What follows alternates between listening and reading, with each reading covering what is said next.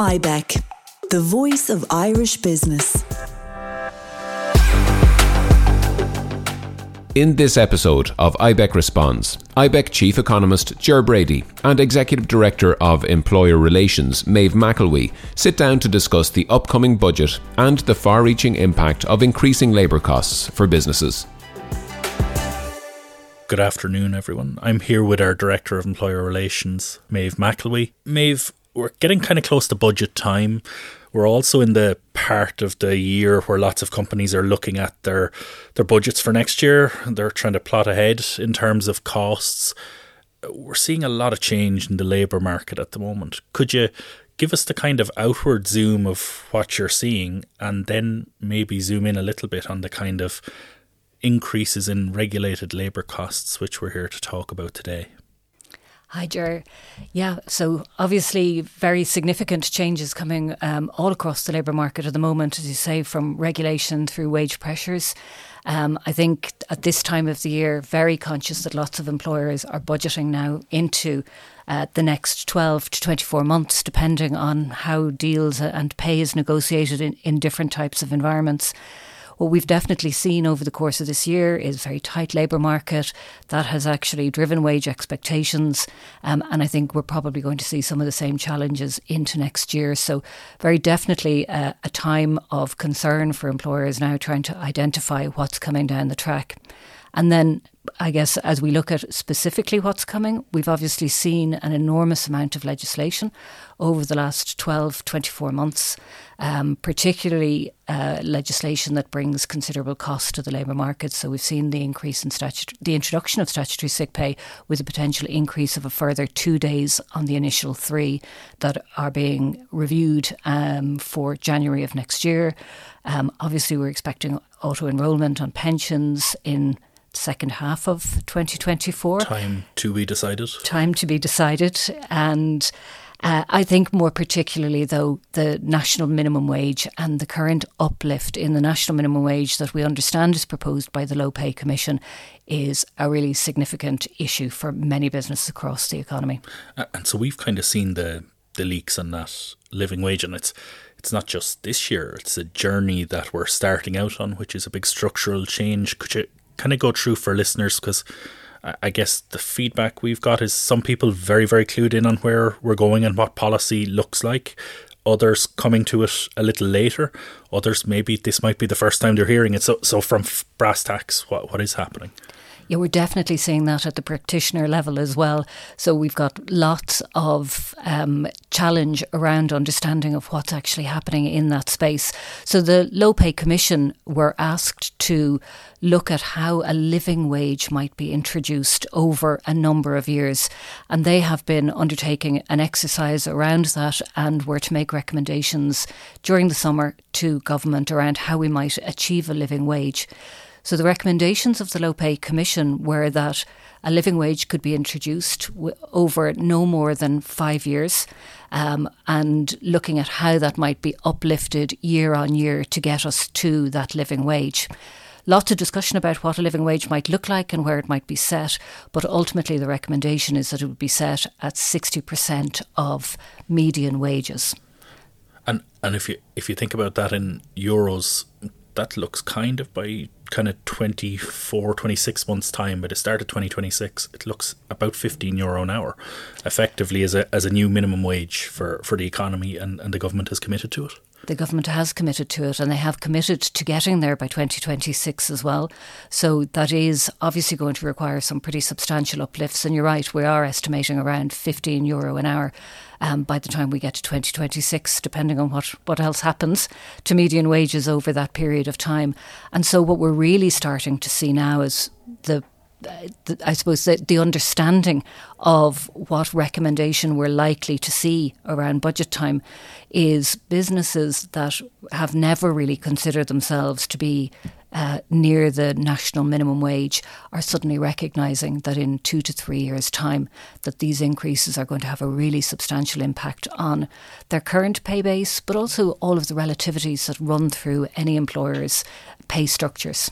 So, so the leaks we've seen um, over the summer from the, the Low Pay commissioner, wherever the leaks came from suggests the Low Pay commissioner recommending uh, 12% of an increase in, in the coming year. But to reach that kind of 60% of median target the government have set by 2026, you'd have to hit another 8 to 10% in each of the two years after that. Um, so, so you're looking at probably a third of an increase in the wage floor. When you look at the members that you and your team talked on a kind of a daily basis, what does that mean? Is it just those minimum wage workers, or we always hear about relativities um, for people who aren't in that space, the HRIR yeah. space? Um, explain how those relativities work, how how it kind of spreads through a business. Yeah. So I think if we look uh, in the immediacy, so at this very first level of increase that's coming through, and how increases for the national minimum wage have operated for employers who have wage rates that typically start at the, the national minimum wage, they have a scale for entrance into the business. And typically, that first entry rate for somebody with very little experience or no experience will tend to be at or just above the national minimum wage. And then you have a rate that applies for one, two, three, four years' experience, or however those are defined. They could go in, in any particular increment upwards, and generally to a certain level. Um, and so those are the relativities that are really impacted by this. So for every increase that you have at the bottom end of the scale, obviously everybody is keen to maintain that differential between them and the grade of experience below them, and they want to see that increase up through the business. So, in a kind of a specific example, if you're a retailer, you, you might go into a retailer just out of school, you're stacking shelves, you might be at the minimum or thereabouts. You move up to the tills, you move into a more skilled role, you know, in the bakery or whatever else. You might move into a supervisory role, and every time you're moving up the pay scale. So when the pay floor moves, you expect to keep your difference between you and the and the person who's just in the door effectively. Exactly, and and a reasonably um, sensible expectation in many ways because you have achieved that experience, you have, you know, all of that learned experience within the business. And yes, people are naturally going to expect it. And in unionised environments, there will often be agreements around how those scales move um, and how they move relative to one another. So that that's really important. So, so for people budgeting for next year, and even from a policy point of view, what what we're looking at, I suppose, is not just the increase for people who are at that minimum wage; it's the knock-on impact up the scales. And, and I know, you know, we've talked to companies who are talking about big increases in their kind of labour costs. 20% or thereabouts plus in some of those kind of most exposed sectors how i suppose how can businesses plan for that? And I suppose the other part is what is IBEC looking for in the budget next week and, and onwards over the next few years? How can how can the government support businesses who are on this journey now, which will be difficult, I suppose, from a cost perspective for a lot of them? Yeah, so I think, you know, one of the, the key things is to begin that planning now because obviously they're very substantial increases. And as you mentioned earlier, we're going to look at two, at least two more very substantial increases that are going to come through. We know that for many businesses, even that first piece is going to leapfrog the next two. So we're probably looking at whole restructurings in some cases of uh, pay scales um, at the at the outset. So definitely quite a lot of planning um, and management around uh, a lot of those particular issues. In terms of what we're looking for, um, we're very keen to see the government um, introduce some supports for employers to get them through this initial phase of the introduction of living wage. That was one of the key recommendations of the Low Pay Commission at the time that uh, they released their report reviewing the, the data around the introduction of a living wage.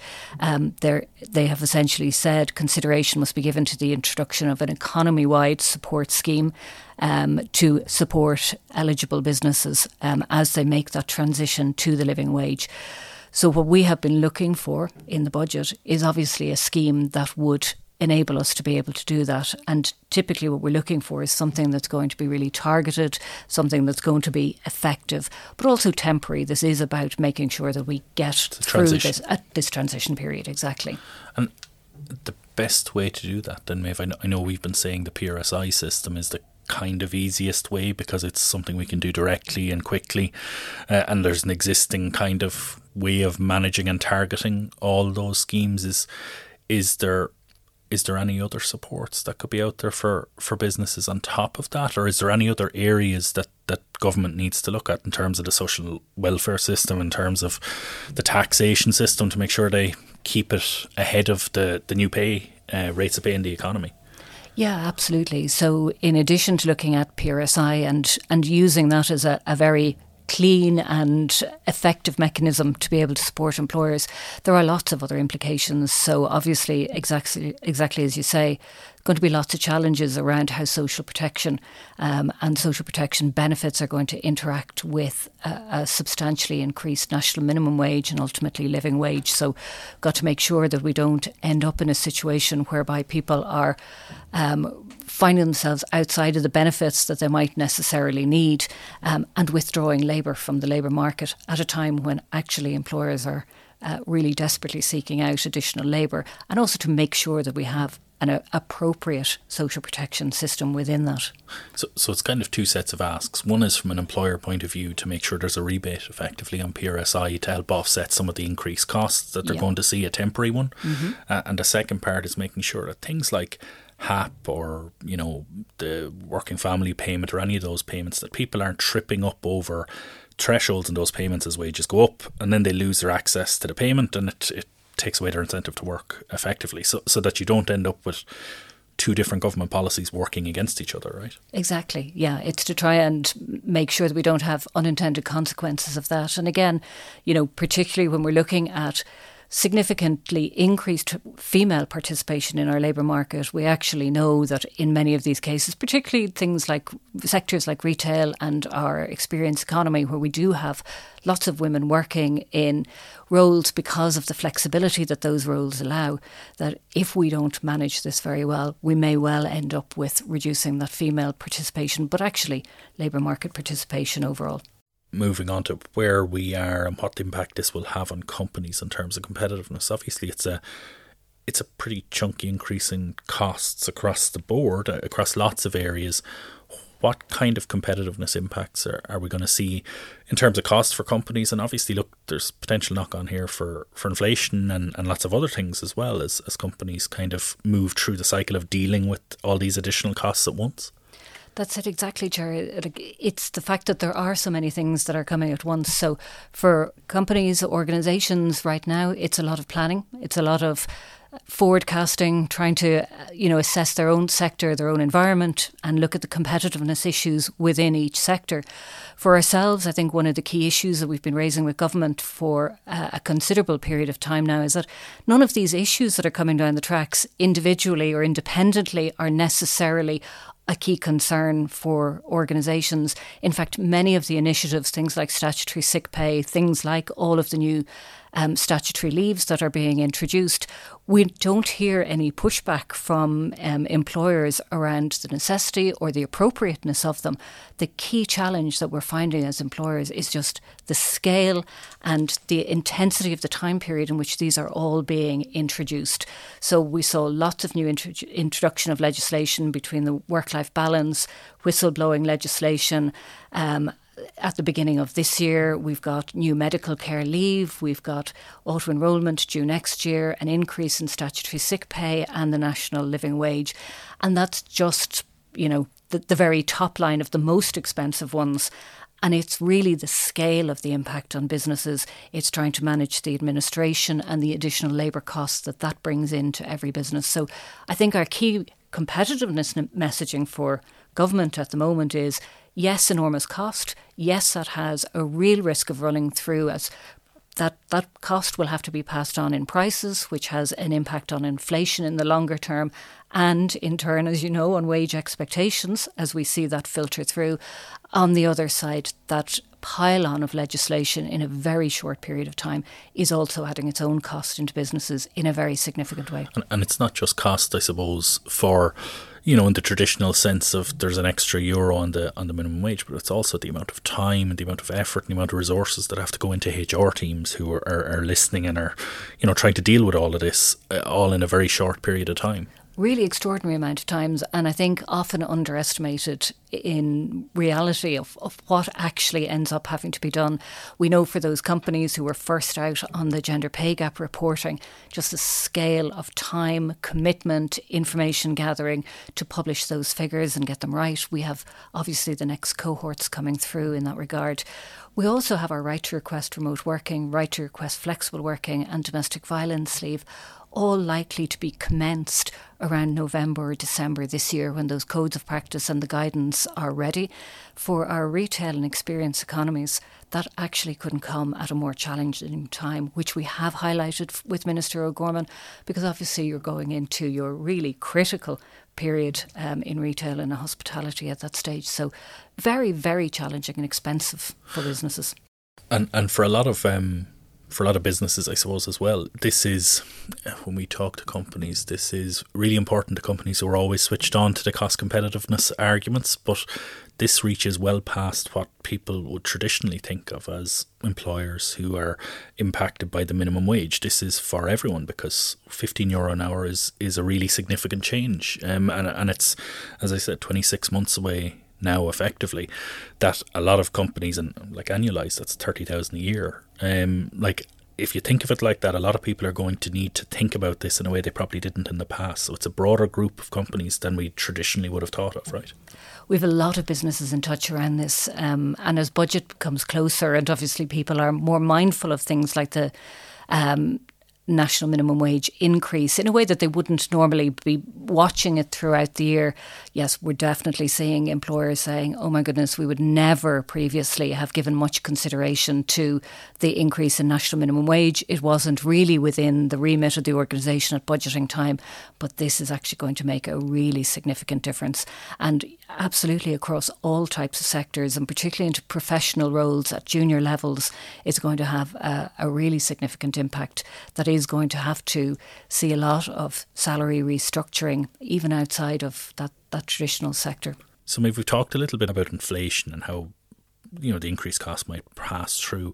What are the other ways? Um, what are the other approaches that we're hearing from members that they may take to dealing with extra costs across kind of retail and the experience economy and the kind of most exposed sectors?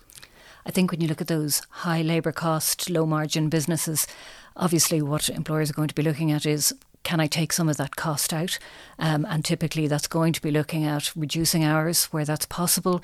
Um, in some businesses, whether manufacturing businesses, but also we see it in, in some of our um, experience economy businesses, the use of more technology coming through. Um, but I think what you'll really feel on the ground is actually reduced opening hours, particularly in those very affected sectors like retail and the experience economy, where employers will simply pull back. They look at the most opportune times to be open, um, and we'll, we'll definitely see reductions in the availability for consumers of services. Um, we've already seen that to some extent in, in the kind of experience economy, you know, restaurants opening fewer days in the week, that kind of approach is, is what you see coming? Exactly. I think we definitely see that. Maybe more seasonal opening than we already see in some of those sectors. Um, yeah, and definitely a, a, dropping of days or perhaps a dropping of things like split shifts. So lunchtimes and dinner times may be one in favour of the other. So I think employers are definitely going to be looking at all of those cost reduction factors. Sounds like lots of work ahead for, for HR teams over the coming months, Maeve, and, and indeed finance teams. Thanks very much, Maeve McElwee. We hope that you enjoyed this episode of IBEC Responds. To explore our full podcast offering, visit ibec.ie slash podcasts and make sure to follow IBEC Podcast to stay up to date with new episodes. IBEC, the voice of Irish business.